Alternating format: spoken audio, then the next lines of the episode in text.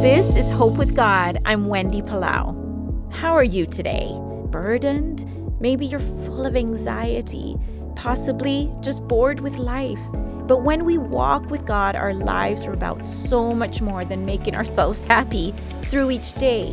When we know God, the Bible says we're running a race, a spiritual race, and we know there's a finish line. One day we'll be with Him, and we know this world is not our home. Until then, how do we walk through each day? Hebrews 12 reminds us to fix our eyes on Jesus. That phrase simply means to look away from all else. So, are your eyes fixed on Jesus? He is the one who loves you even more than you love yourself. Imagine. He is the one who will give you the perseverance you need to run your race. Always remember there's hope with God. This is Wendy Palau.